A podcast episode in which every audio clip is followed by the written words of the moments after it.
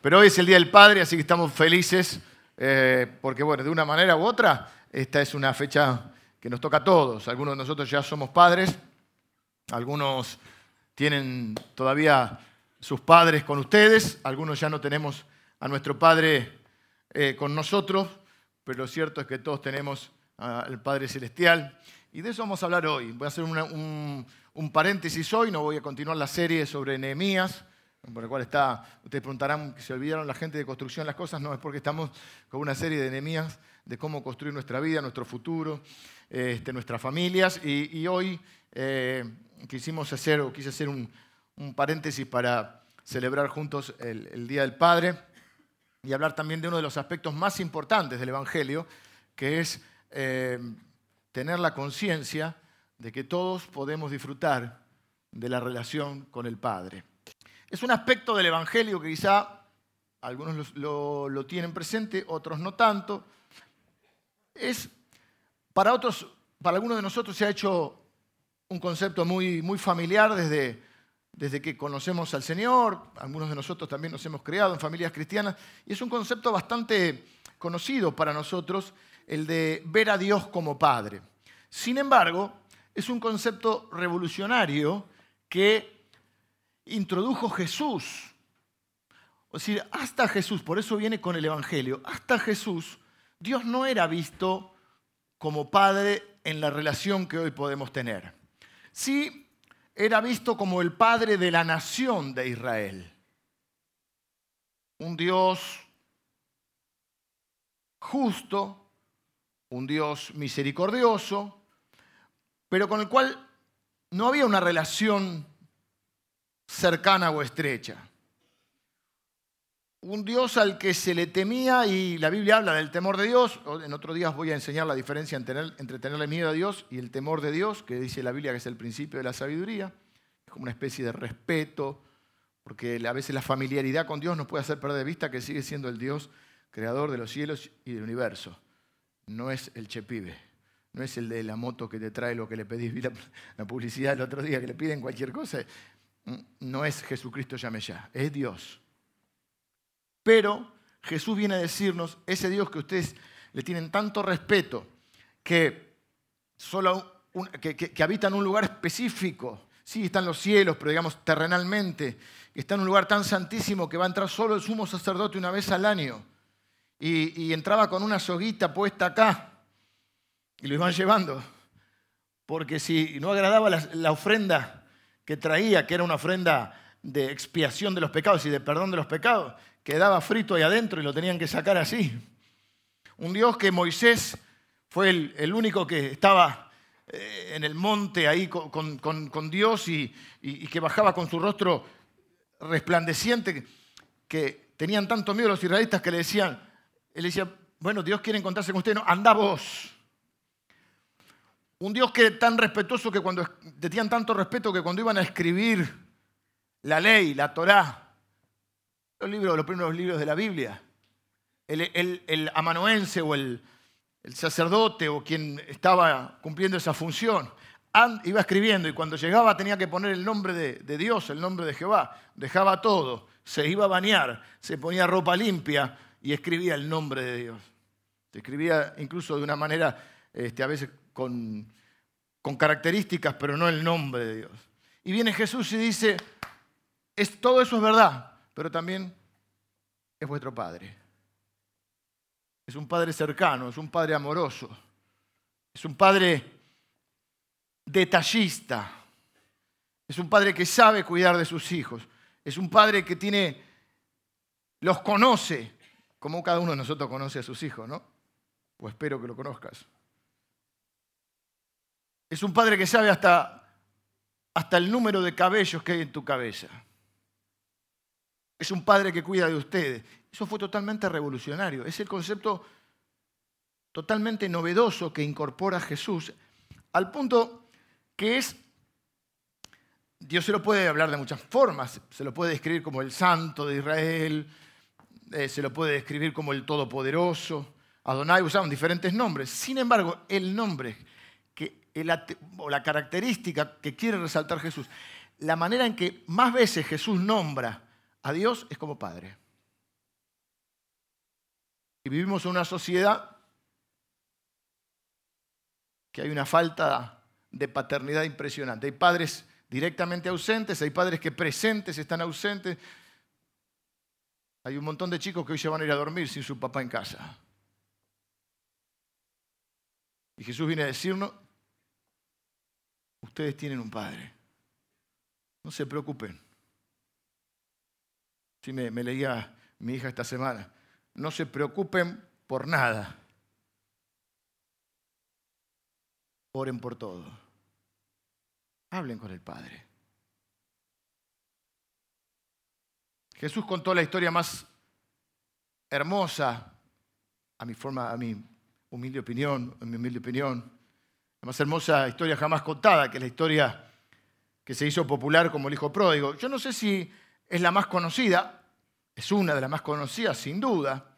Es muy conocida también la historia del buen samaritano, la de la oveja perdida. Hace poco filmé unos videos para una organización americana en, el cual eh, justamente eh, eran unos videos de unos siete minutos más o menos, que eran sobre diferentes parábolas. Cada video era una parábola. Filmamos siete, creo que eran siete, siete parábolas. Una era la del hijo pródigo. Siete eran, ¿no? Seis y la y, ah, siete y la introducción. Una era el hijo pródigo, que le llamamos el hijo pródigo, pero que yo recalco mucho, insisto mucho, que en realidad no es la historia de un hijo, sino que la historia de un padre que tiene dos hijos.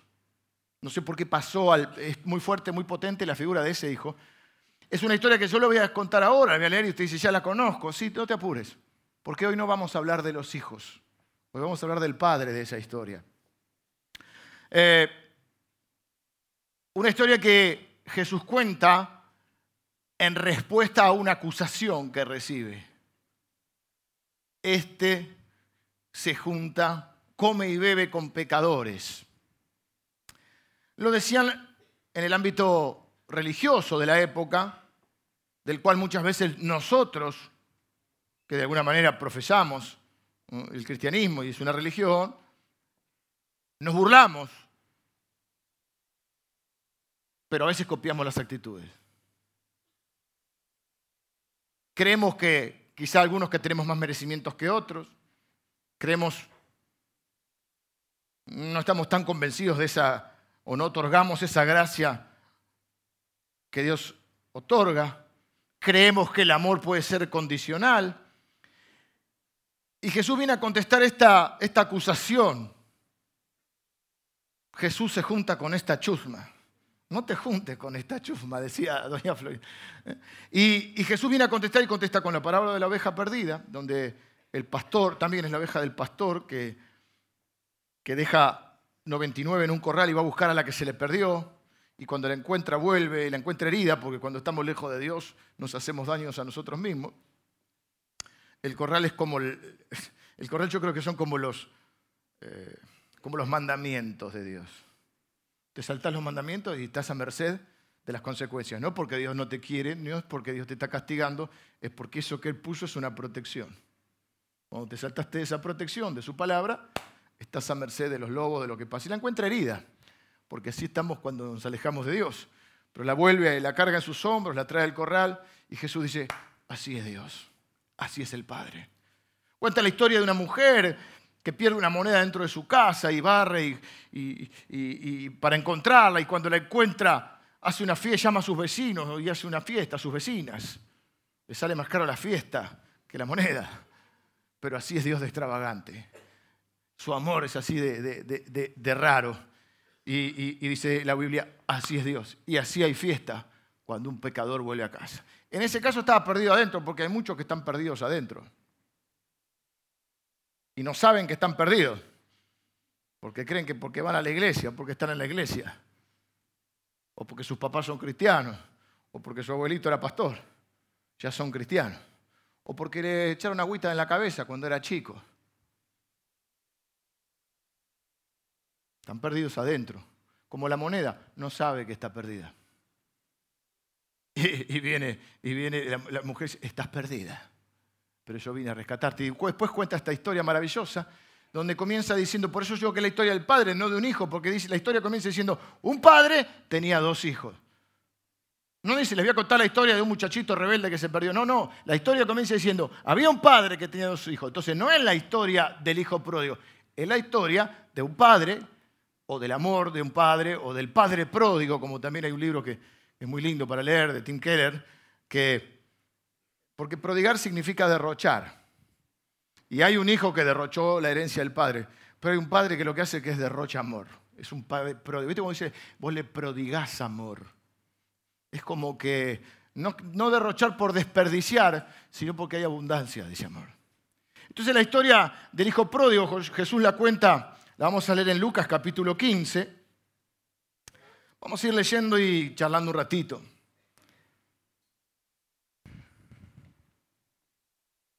Es la, tercera de esta trilogía que para mí eh, creo que fue el mismo mensaje, así que es un mensaje largo. Yo voy a explicar corto.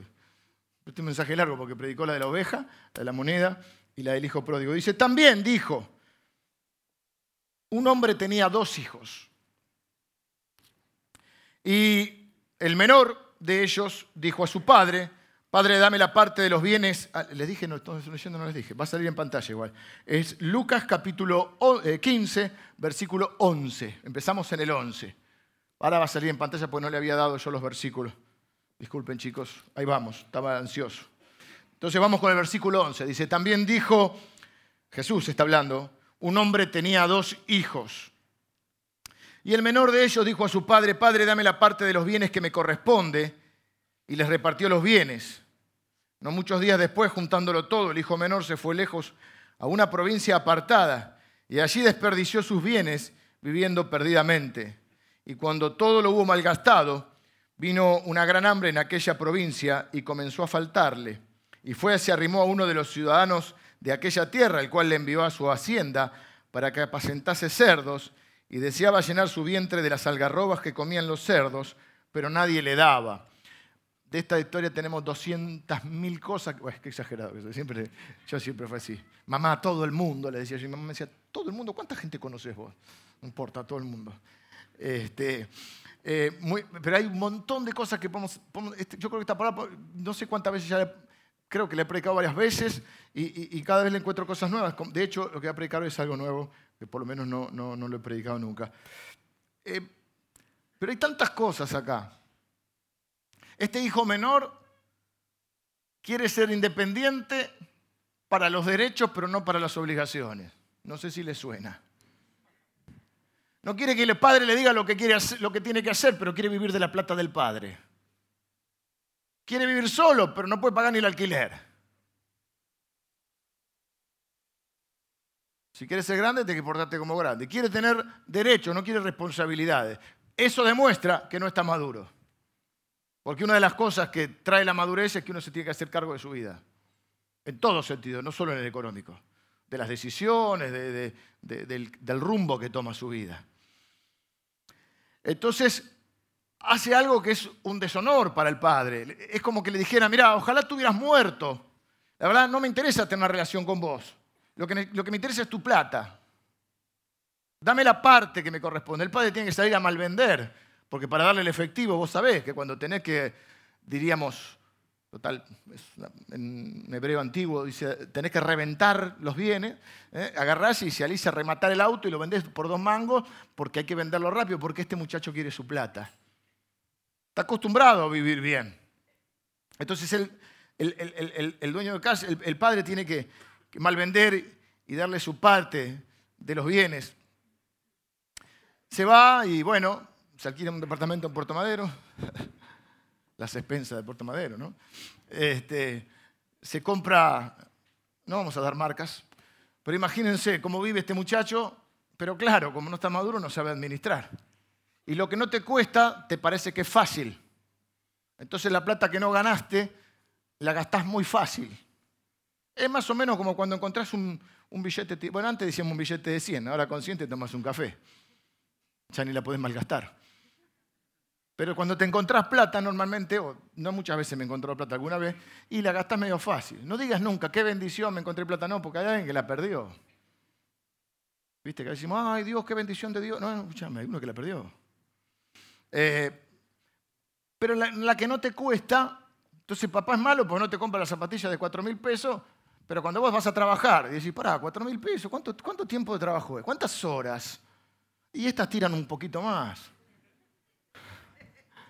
Entonces, este como no la ganó, no, le cuesta. Entonces la gasta. Fiestas, pepe, pepe, pepe, por acá. Se pasa un buen verano en algún lado. Y, y comenzó a faltarle, porque no estaba listo. Porque todo tiene un tiempo también. Y, y es horrible cómo le dice al papá, porque la verdad que la herencia, la herencia es para los hijos, pero cuando, los padres se mueren, no cuando están en vida. Así que ni siquiera era un derecho que tenía, un derecho futuro. Entonces, oh, mira, vamos a hacer la corta, estoy esperando, así no tengo que decir que te mueras, la hora. Y se va lejos a pecar, porque como es hijo, sabe lo que está bien y está mal, y en el fondo le da vergüenza. Entonces va a pecar va a pecar un lugar donde no lo conocen.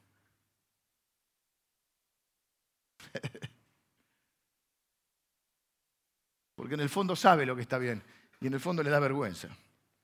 Se va, le empieza a faltar.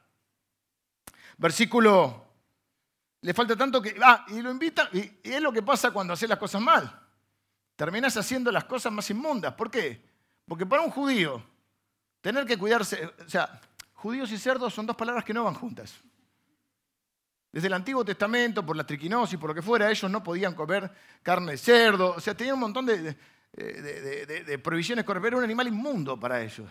Tener que ir a cuidar a esos bichos era no solo deplorable para él, sino porque todo trabajo es digno, pero en su eh, cosmovisión y en su, en su contexto eso era eso era una tarea inmunda. A tal punto tiene hambre que se, no dice que come la comida. Yo siempre decía, porque algunos van y comen la comida de los cerdos. Este no come la comida. Desearía, pero ni eso le dan. Entonces, versículo 17 dice, y volviendo en sí. Es una expresión que, para que ustedes tengan una idea, es, quiere dar la idea. Eh, a veces las traducciones cuesta transmitir la idea. Pero este volviendo en sí da la idea de cuando una persona tiene un accidente o alguna circunstancia, un desmayo, y pierde el conocimiento. Y vieron que cuando, bueno, cuando despierta y se volvió en sí. Así que más o menos la idea que da es de alguien que perdió el conocimiento, perdió la conciencia. Bueno, de hecho lo vimos. Pero en un momento vuelve en sí y dice, yo tengo un padre. Por eso, a nuestros hijos, y los, chicos de esta congregación son todos nuestros, los consideramos nuestros hijos, más acá uno tenga sus propios hijos, no vamos a decir, no ser hipócrita decir que, el amor por un hijo es lo, mayor que hay, pero amamos a los hijos de esta congregación y por eso les enseñamos que tienen un padre y que, esta, que esa es su casa. Porque no sabemos la vuelta de la vida, pero si tienen, si este, este representa, la oveja perdida no sabe que tiene un pastor, no sabe el camino de vuelta. Este es hijo. Este no es el que no conoce a Dios, este es hijo. Por eso tiene que volver solo. Por decir, ¿por qué no lo va a buscar? ¿Por qué, no lo fue a buscar el padre? Porque el hijo tiene que reconocer que se alejó y tiene que volver solo. No, no tienen que buscar, no, te vamos a buscar porque vos sos un fenómeno, te pedimos perdón. No, no, vos sos el que tenés que arrepentir porque te alejaste del padre. Y en todo caso, el que tiene que buscar es el hermano mayor, pero no el padre. El padre no lo va a buscar le da su parte de la herencia y lo deja ir. Tiene que vivir su vida. Pero qué importante que él sabe que tiene un padre. Y eso es lo que queremos que sepan nuestros hijos, que ellos tienen un padre y que siempre pueden volver a casa. Porque no lo vamos a condenar como en algunas casas, los vamos a recibir. No vamos a ser como el hermano mayor que vamos a ver en la historia, sino que vamos a hacer, es más, vamos a hacer, en realidad el hermano mayor tendría que haber ido a buscar. Yo, en mi pensamiento, el hermano mayor lo tenía que venir a buscar. Pero no fue. Pero nosotros tenemos un hermano mayor que nos vino a buscar. Dejó la casa del Padre para venir a buscarnos. Y estuvo dispuesto a dar su vida por nosotros. Bueno, y volviendo en sí, Dijo, ¿cuántos jornaleros en casa de mi padre tienen abundancia de pan y yo aquí perezco de hambre? En la casa de mi padre, ¿qué hay? Abundancia. Porque Dios es ilimitado. Me levantaré, iré a mi padre y le diré, Padre, pecado contra el cielo y contra ti, ya no soy digno de ser llamado tu hijo. Hazme como a uno de tus jornaleros. Haceme un, trátame como un empleado, ya no soy digno de ser tu hijo. Eh, y levantándose, vino a su padre y cuando aún estaba lejos, lo vio su padre y fue movido a misericordia y corrió y se echó sobre su cuello y le besó. Y él le dijo, eh, empieza el speech que se había preparado. Tenía su, speech preparado. No sé si sacó un papel para leerlo. ¿eh?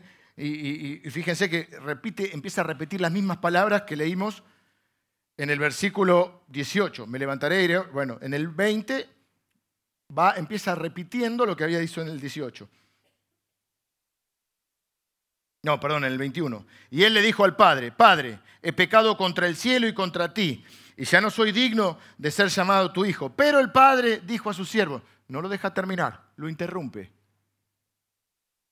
Le faltaba la segunda parte. ¿Qué había dicho en el 18? Padre, pecado contra el cielo y contra ti. 19, ya no soy digno de ser llamado tu hijo, hazme como uno de tus jornaleros. Pero en el 21 dice, Padre, pecado contra el cielo y contra ti, ya no soy digno de ser llamado tu hijo. Y cuando va a decir, hazme como uno de tus jornaleros, ni lo deja terminar el Padre dirían los, padres de antes, déjate de macanas. Che. El padre hace un montón de cosas extravagantes, que para nosotros no nos parece extravagante, pero ver a un hombre grande levantarse la túnica y andar corriendo así, no era cuestión de todos los días. Los hombres respetables no corrían. Primero porque los viejos nos cuesta correr. Y segundo porque con túnica y chancleta es más difícil. Y además era un gesto también como de casi de autohumillación, de perder el, decoro, digamos. No lo deja terminar, le da un beso, tampoco, no sé si era tan común, la verdad que eso no lo sé, y lo interrumpe, pero el padre dijo a sus siervos, saquen o sacad el mejor vestido y vestidle y poner un anillo poned un anillo en su mano, acá lo tengo yo porque me molesta en la izquierda, y calzado en sus pies. Y traed el becerro gordo y matadlo, y comamos y hagamos fiesta. También podemos decir un montón de cosas, pero rápido, lo que sucede acá es que el hijo recibe el respaldo de su padre. De eso quiero hablar hoy. Del respaldo, porque le decía a mi mujer, cuando es el día de la madre, todos, uh, la madre, madre hay una sola, ¿viste? Está bien, es verdad. Y cuando es el día del padre, nos dan palos, ¿viste? Los padres deben ser, ¿No notaron eso? El Día de la Madre es como una exaltación de la madre, lo cual yo tengo mi mamá también con nosotros, así que viene de mañana, de noche no puede venir. ¿eh? La mamá es la mamá. Así que no se discute. Pero al padre le dan. al padre que no cumple su responsabilidad. Bueno, no vamos a hacer eso hoy. Pero sí hay un desafío ahí. Que nuestros hijos sepan que cuentan con el respaldo de su padre. El, chico recibe el, respaldo del padre. Le pone sandalias, estaba descalzo, hasta los zapatos vendió, las, las Air, las Air Max, las vendió por Mercado Libre porque no tenía para comer. Se quedó descalzo. Saben que descalzo es una forma de, eh, también de humillación. Los esclavos andaban descalzos, los hijos no. Entonces dice, no puede ser tal, si son mi hijo. Tráiganle unas unas Nike Air. El anillo, el anillo es, eh, se sellaban las cartas con el anillo, el anillo era como un poder para poder volver a hacer eh, negocios, para representar al padre, era la firma de la familia lo vuelve a poner en la posición de hijo, no de, ¿qué pide él? Haceme aunque sea uno de tus empleados. Y el vestido, bueno, algunas cosas más, pero no me quiero detener más en esto. Solamente quiero decir que lo que recibe el hijo menor es el respaldo del padre, que es a donde quiero apuntar hoy. Sigue la historia. Bueno, hagamos una fiesta, porque este mi hijo muerto era y ha revivido, se había perdido y es hallado, y comenzaron a regocijarse, pero si no se había muerto. ¿Por qué dice esto? Porque la Biblia nos enseña que cuando estamos lejos de Dios estamos muertos espiritualmente. Y que sin Cristo podemos estar, creer que estamos vivos. Estamos vivos físicamente, pero estamos muertos espiritualmente. Eso fue lo que le dijo Dios a Adán y a Eva. ¿Qué les dijo? Si, comen de este fruto, moriréis. Y vos decís, eh, Dios mintió porque no murieron. Murieron espiritualmente. La separación de Dios es muerte espiritual. Por eso dirá acá que estaba muerto y ha revivido. Eh, y su hijo menor estaba, su hijo mayor, perdón, estaba en el campo. Y cuando vino y llegó cerca de la casa, oyó la música y las danzas. Llamó, llamando a uno de los criados, le preguntó qué era aquello. Él le dijo, tu hermano ha venido y tu padre ha hecho matar el becerro gordo por haberle recibido bueno y sano. Entonces se enojó y no quería entrar. Salió, por tanto, su padre y le rogaba que entrase. El padre rogándole al hijo, ¿no? El hijo mayor reclama al padre porque piensa que su hermano no es merecedor de eso. Y es cierto que no es merecedor. Pero lo que viene enseñando Jesús es que ninguno en realidad merece ni el amor ni el favor del Padre. Todas las religiones, menos el verdadero cristianismo, creen que, es, eh, que, la, que la religión justamente se trata de eso, de hacer cosas para que el Padre nos ame. Cuando la Biblia nos enseña que el Padre nos ama incondicionalmente, eternamente, perfectamente, completamente. Pero este se enojó. Hay algunos religiosos que se enojan cuando Dios bendice a otros. Esto se lo merece menos que yo. Entonces se enojó y no quería entrar. Salió por tanto su padre y le rogaba que entrase. Mas él respondiendo dijo al padre, he aquí tantos años te sirvo, no habiéndote desobedecido jamás, y nunca me has dado ni un cabrito para gozarme con mis amigos. Pero cuando vino este, tu hijo, ah, ya no es más mi hermano, es tu hijo,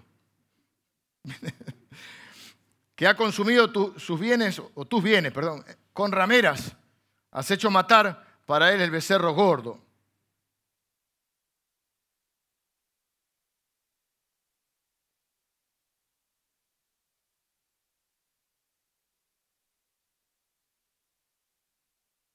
ya no sé si no lo envidiaba.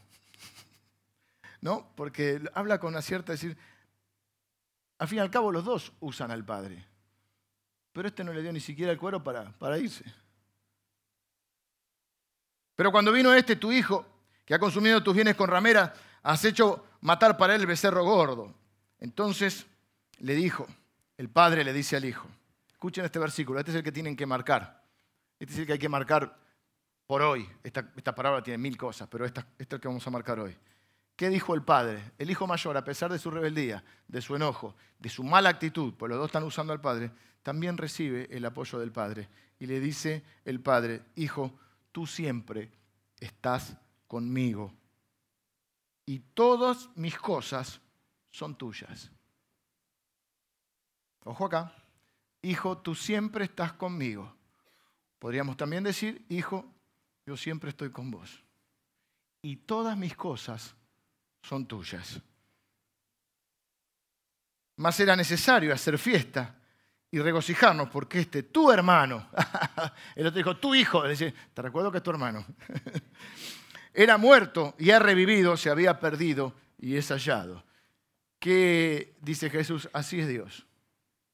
Así es Dios. No importa lo que hagamos, no importa si nos vamos lejos y desobedecemos. No importa si nos quedamos resentidos y reprochamos. No importa cuál sea nuestra actitud. Lo que importa acá, lo que Jesús quiere, para mí la verdad central de esta historia, no es ni la rebeldía de un hijo ni el orgullo del otro. Podemos decir que uno es la rebeldía y el orgulloso. Uno es el hijo que se reconoce pecador, el otro es el hijo que se cree bueno, que es un poco el religioso. Los dos tienen en común que usan al Padre para su propio beneficio. Pero no quiero hablar de los hijos, sino que quiero hablar del Padre, porque para mí la central de esta historia es el amor y el respaldo del Padre para los dos. La misma idea de, este versículo 31. Hijo, tú siempre estás conmigo y todas mis cosas son tuyas.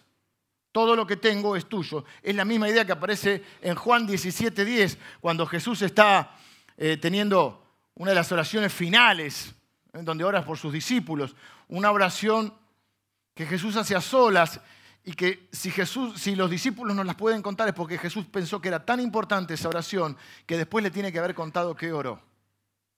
Porque no hay ningún testigo de esa oración. Los que estaban se durmieron. Así que era tan importante cómo oró Jesús, cómo hay que orar en esos momentos. Hay una serie en la aplicación, debe estar ya la serie, es, muy, un poquito viejita, que se llama algo así como Orando como Jesús o Orando con Jesús, donde tomo todas las oraciones que Jesús hizo, eh, porque están registradas en la Biblia. Esta Jesús te tiene que haber tomado el trabajo luego de resucitado de haberle contado qué oró, porque nadie está presente en esa oración. En esa oración Jesús dice, todo lo que tengo, Padre, es tuyo y todas tus cosas son mías. Todo lo mío es tuyo y lo tuyo es mío. Creo que es 17.10. 17.10. Todo lo mío es tuyo y lo tuyo mío. Eh, esta es la historia y esto es lo que quiero que sientan ustedes hoy, sea que tengan su papá o no tengan su papá presente. Quiero que también sea el desafío para aquellos que somos papás. No vengo a retarlo, yo soy papá y, sé lo difícil que es. Y, bueno, que no, no estamos nunca nos sentimos preparados, pero quiero que todos en este lugar puedan recordar estas palabras de Dios para nosotros. Esto es lo que yo quiero para mis hijos. Mis hijos están por acá. Yo creo que ellos ya lo saben, pero siempre trato de asegurarme que ellos sepan que todo lo mío es de ellos. Que si ellos necesitan algo y yo lo tengo, es de ellos y que en la imposibilidad o los, los condicionamientos humanos que uno tiene, uno siempre estará para ellos, sacando los condicionamientos humanos, ¿no? Porque uno no es Dios, justamente esa es la diferencia con Dios. Pero siempre quiero que mis hijos sepan que yo soy el plan de respaldo para ellos. Yo soy su mamá, que es mi esposa. Nosotros somos el plan de respaldo para ellos. Y si ellos necesitan algo, lo que, si nosotros lo tenemos, es de ellos. Esto es lo que viene a decir Dios. Y este es el respaldo que quiero que tengan todos los que se sienten hijos de Dios. Dios dice, yo siempre estoy con vos. Y todo lo que tengo es tuyo. La diferencia entre yo o entre ustedes y Dios, entre nosotros y Dios, es que Dios es ilimitado. Por lo tanto, no hay una necesidad que vos tengas que Dios no pueda suplir. No hay nada que vos necesites que Dios no lo tenga. No sé si fui claro. No hay nada que vos necesites que Dios no lo tenga. Y Dios te dice, todo lo mío es tuyo. ¿Y pero por qué el hijo mayor no, no, no, no le dio el cabrito? Vos no lo pidió. Por eso Jesús dice, pedid y os dará. Al pedir uno reconoce la necesidad y reconoce la limitación y reconoce que necesita al Padre. Pero qué mayor conocimiento y confianza podemos tener que la fe en nuestro Padre como nuestro plan de respaldo. ¿Quién es tu respaldo? Dios. No hay cosa que yo necesite que mi Padre no lo tenga. Y si Él lo tiene, yo lo tengo. Porque todas sus cosas son mías. Eso es lo que quiero que escuches hoy a Dios decirte. Hijo, tú siempre estás conmigo y todas mis cosas son tuyas. Y como yo soy ilimitado y mis recursos son ilimitados, no hay nada que necesites que yo no tenga. Y si yo lo tengo, vos lo tenés. La pregunta es si lo vamos a creer. ¿Necesitas gracia? Yo tengo gracia, dice Dios. Necesitas perdón, yo tengo perdón. Necesitas misericordia, yo tengo misericordia. Necesitas mi ayuda, acá está. Necesitas fuerzas, yo soy todopoderoso. Necesitas provisión, lo mío es tuyo.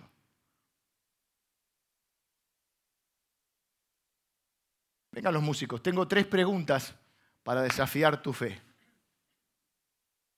Tres preguntas que también hizo Jesús. En general, me circunscribo un solo texto. Voy a mencionar otro texto en este caso. Mateo. A veces lo menciono, pero no lo buscamos. Por hoy lo quiero leer porque, porque quiero hacerte las preguntas literales. O sea, no quiero parafrasearlas, sino leerlas. La primera, no va a estar en Mateo. La primera va a estar en Romanos 8:32. Hay más preguntas que desafían. ¿Sabe qué quiero decir con preguntas que desafían tu fe? Vamos a ver si creemos esto. En este caso fue el apóstol Pablo. Dice,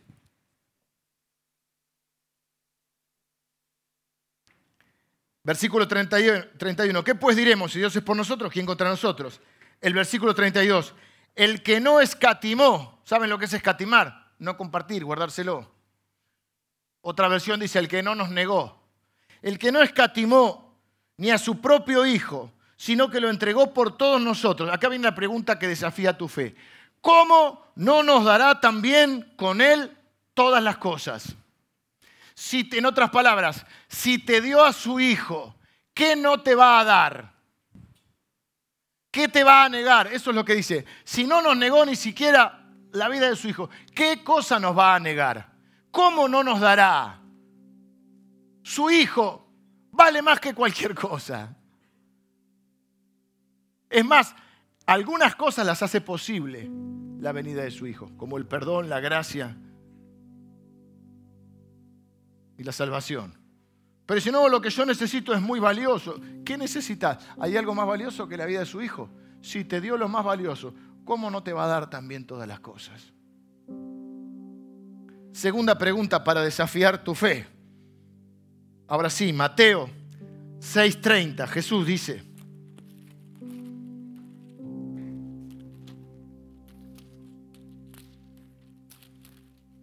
...6.30, pero leo por ahí un poquito antes. Está bien, vamos con el 30. Dice, eh, bueno, leamos del 28. Dice, y por el vestido, pues porque primero no se, no se preocupen, no se preocupen por la comida, no se preocupen por el vestido, no se preocupen por el futuro. No dice que no se ocupen, ¿eh? Dice que no se preocupen. Otra versión dice, no estéis en ansiosa inquietud. No está diciendo que no te ocupes, sino que no te preocupes. Son dos cosas diferentes. Ay, el futuro, acá hay su afán. ¿eh? Porque Dios alimenta a las aves del cielo, pero ninguna se queda en el nido esperando que le caiga la comida. Entonces dice, primero considerar las aves del cielo. Y después dice el, 28, ahí dice, ¿por qué se preocupan por la comida? Dios no alimenta a las aves del cielo. Si cuida de las aves, cantábamos nosotros, cuidará también de mí. Y el versículo 28 dice, y por el vestido, por la ropa, porque yo ya por el vestido no me preocupo. O sea, me preocuparía si mi hijo usa vestido. Lo prefiero con pantalones rotos. Y por la ropa, por el jean, ¿Por qué os afanáis? Tampoco es en el término español, argentino, ¿no? Considerad los lirios del campo. Como crecen, no trabajan ni hilan. Así decía mi papá, los hermanos lirios, que no trabajan ni hilan. Pero es eso. Pero os digo que ni aun Salomón con toda su gloria se vistió así como uno de ellos. Y si la hierba, al fin y al cabo es una, una, flor, si la hierba del campo, que hoy es y mañana se echa en el horno, Dios la viste así, ¿cómo bueno, dice, no hará mucho más a vosotros, hombres de poca fe. La primera pregunta es, ¿cómo no nos dará? Si no dio a su hijo, ¿cómo no nos va a dar? No se preocupen. La segunda es, ¿no hará mucho más a vosotros? Si hace eso por la hierba del campo, ¿qué no hará por ti? ¿Qué no está dispuesto a hacer? Casi que podríamos decirle, si envió a Jesús, ¿qué no va a hacer por ti? Tercera pregunta en el mismo mensaje de Jesús. El Sermón del Monte es mucho más que las bienaventuranzas. Todo esto es parte del Sermón del Monte. Sermón del Monte, que lo vamos a hacer un día completo, una serie. Mateo 7:11, dice Jesús, pues si vosotros siendo malos, epa, epa, Jesús un poco fuerte, yo soy bueno. No, no, bueno no hay ninguno, no, no hay ninguno. Pues si vosotros siendo malos sabéis dar buenos regalos o buenas dádivas a vuestros hijos, ¿cuánto más vuestro Padre que está en los cielos, como diciendo eh, que es perfecto, el Padre, dará buenas cosas a los que le pidan? La tercera pregunta es, ¿cuánto más? ¿Cuánto más? ¿Qué no darías vos por tu hijo? ¿Hay muchos papás acá? O mamás también, porque la madre ni hablar. ¿Qué no harías por tu hijo? Si ustedes, están dispuestos a darle todo a sus hijos. Dice, ¿cuánto más Dios? ¿Cuánto más? Mil veces más, cien mil veces, ¿cuánto más?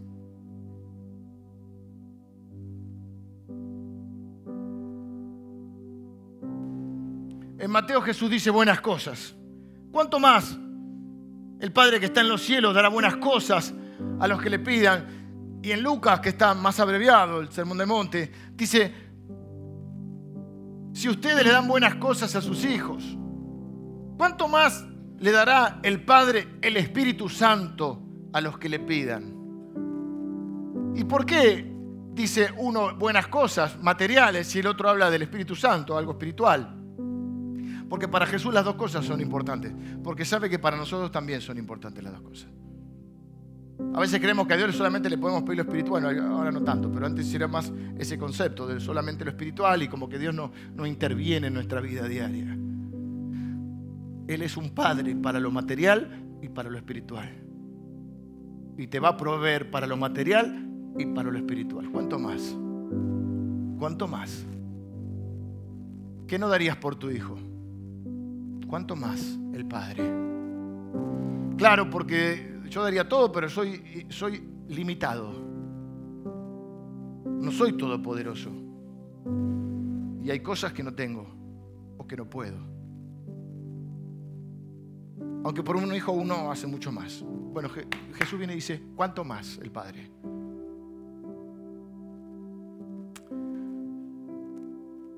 Regalo, recompensa y herencia.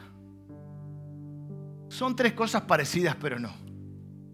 Los regalos los puede recibir cualquiera. Hoy recibí dos regalos. No hablo del Día del Padre de la familia, ¿no? sino de dos regalos aparte. aparte. Un regalo lo puede recibir cualquiera. Una recompensa la recibe el que la merece. Hay muchas cosas en la vida que son recompensas. Recompensas a la fe, recompensas a la obediencia, recompensa al esfuerzo, recompensa al sacrificio, recompensa al cumplimiento. Así que el regalo lo puede recibir cualquiera. La recompensa la recibe el que la merece. Hay muchos cristianos que confunden eso. Porque la salvación la quieren como una recompensa cuando la salvación es un regalo. Dice la Biblia, la, consecuencia del pecado es la muerte, pero el regalo de Dios es vida eterna, es un regalo. Y hay gente que se quiere ganar la salvación, pero la salvación la ganó Jesús, es un regalo. Pero después esos mismos cristianos que se quieren ganar la salvación como recompensa, quieren vivir de regalo. Cuando muchas cosas en la vida cristiana son recompensa.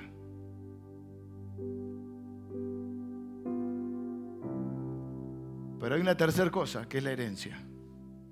Los regalos los recibe cualquiera. La recompensa la recibe el que la merece. La herencia la reciben los hijos. Y la Biblia dice que nosotros somos hijos de Dios. Y si hijos, herederos, coherederos con Cristo. Entonces es así como dijo, como dijo Dios. Yo siempre estoy contigo y todas mis cosas son tuyas. Porque vos no sos un siervo, no sos un empleado, vos sos un hijo. ¿Cómo se es hijo? Por la fe en Jesús. La Biblia dice que podemos operar con estos términos bajo dos espíritus, el espíritu de esclavitud o el espíritu de adopción. Si vivimos bajo el espíritu de adopción, dice que vamos a estar en temor. Así dice el apóstol Pablo, ustedes no recibieron el espíritu de esclavitud para estar otra vez en temor. ¿Temor a qué? Temor a enfermarme, temor a que me falte, temor a no tener eh, eh, comida o no tener vestido, o, no tener casa, o no tener provisión, o no tener futuro, o a lo que fuera que cada uno le tema. Ustedes no recibieron el espíritu de esclavitud para estar en temor. Ustedes recibieron el espíritu de adopción por el cual le pueden decir a Dios, papá, Abba Padre, que viene a ser una expresión cariñosa, papi, papá, no sé, como el viejo, como nos decimos. pa.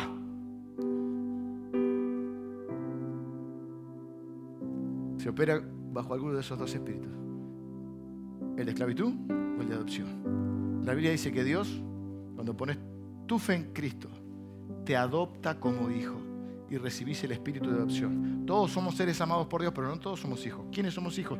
Los que ponemos nuestra fe en Jesús. Eso tenés que saberlo. Así que si pusiste tu fe en Jesús, vos sos hijo de Dios.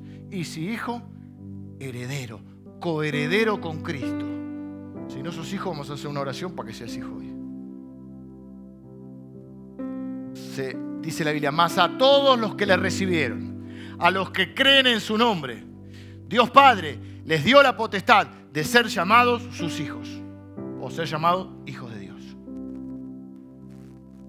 Pero hay muchos de ustedes que ya han sido adoptados como hijos porque han puesto su fe en Jesucristo, le han reconocido como Señor y son hijos de Dios. Dios los ha adoptado como padres, pero ustedes lo tienen que Dios los ha adoptado como hijos, pero ustedes lo tienen que adoptar como padre. Para no operar más un espíritu de temor, de esclavitud que te lleva al temor. El temor te esclaviza. Para operar en el espíritu de adopción. Si Él lo tiene, yo lo tengo. Porque ¿cómo no me va a dar todas las cosas si me dio Jesús? Si hace lo que hace por las plantas, ¿qué no hará por mí que soy su hijo?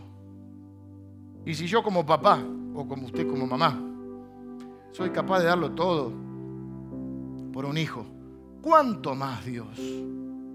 Tres preguntas que desafían tu fe. Cuando te agarra el temor, cuando te agarra el temor vos tenés que decir, yo soy hijo de Dios, heredero con Cristo.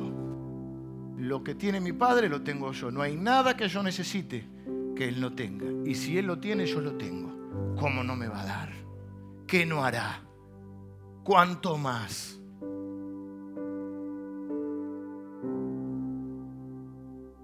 Vamos a hacer dos oraciones y vamos a terminar cantando con nuestro Padre.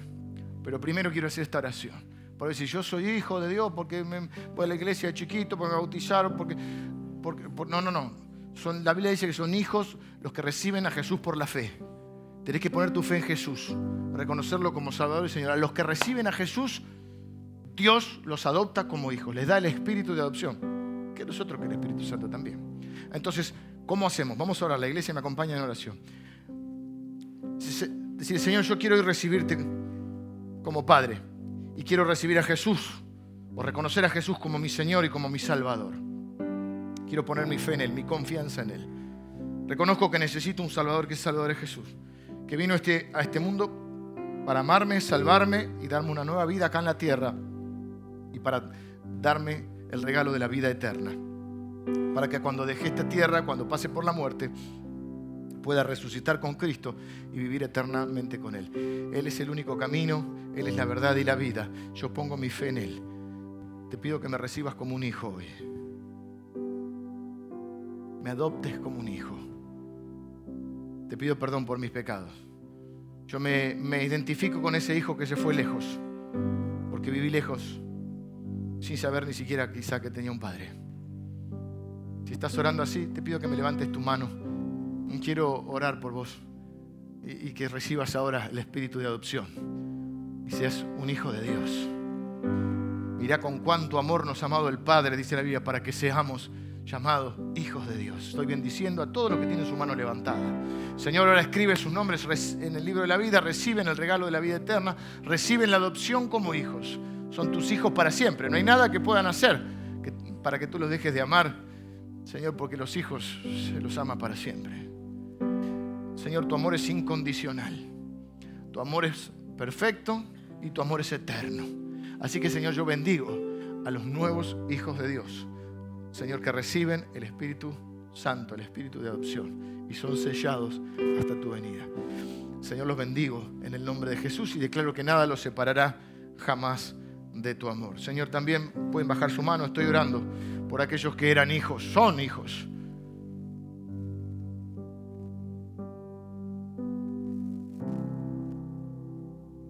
Pero estaban alejados de ti, Señor. Oro para que hoy vuelvan a casa. Oro para que hoy vuelvan a casa, Señor. Para que vuelvan en sí. Y no se sigan dañando a sí mismos. Se acuerden que tienen un Padre. Quizá para eso vine hoy, para decirte que tenés un Padre. Pero que si seguís lejos del Padre, te vas a seguir lastimando. Quizá tenés miedo de volver al Padre. Quizá le tenés miedo a los hermanos mayores. En esta iglesia queremos ser otra clase de hermano mayor. Queremos ser hermanos mayores que te reciben, que quieren ser parte de la fiesta que estás volviendo a la casa del Padre. Si es tu caso, no te voy a pedir que levantes la mano, pero te voy a bendecir, Señor. Bendigo a cada uno de, de nuestros hermanos que hoy están volviendo a la casa del Padre, Señor. Que ellos sepan que no tienen por qué andar padeciendo necesidades y sufriendo por ahí, porque todo lo tuyo es para ellos también. Que hoy reciban, Señor, tu respaldo. Señor, mi última oración es por aquellos que quizás se han sentido tanto tiempo siervos, siervos, siervos, que son, han sido adoptados como hijos, pero que no han terminado de verte como padre. De recibir ese respaldo, esa seguridad de que tú siempre estás con nosotros y que todo lo que tienes es para nosotros también. Señor, que hoy te puedan adoptar como Padre.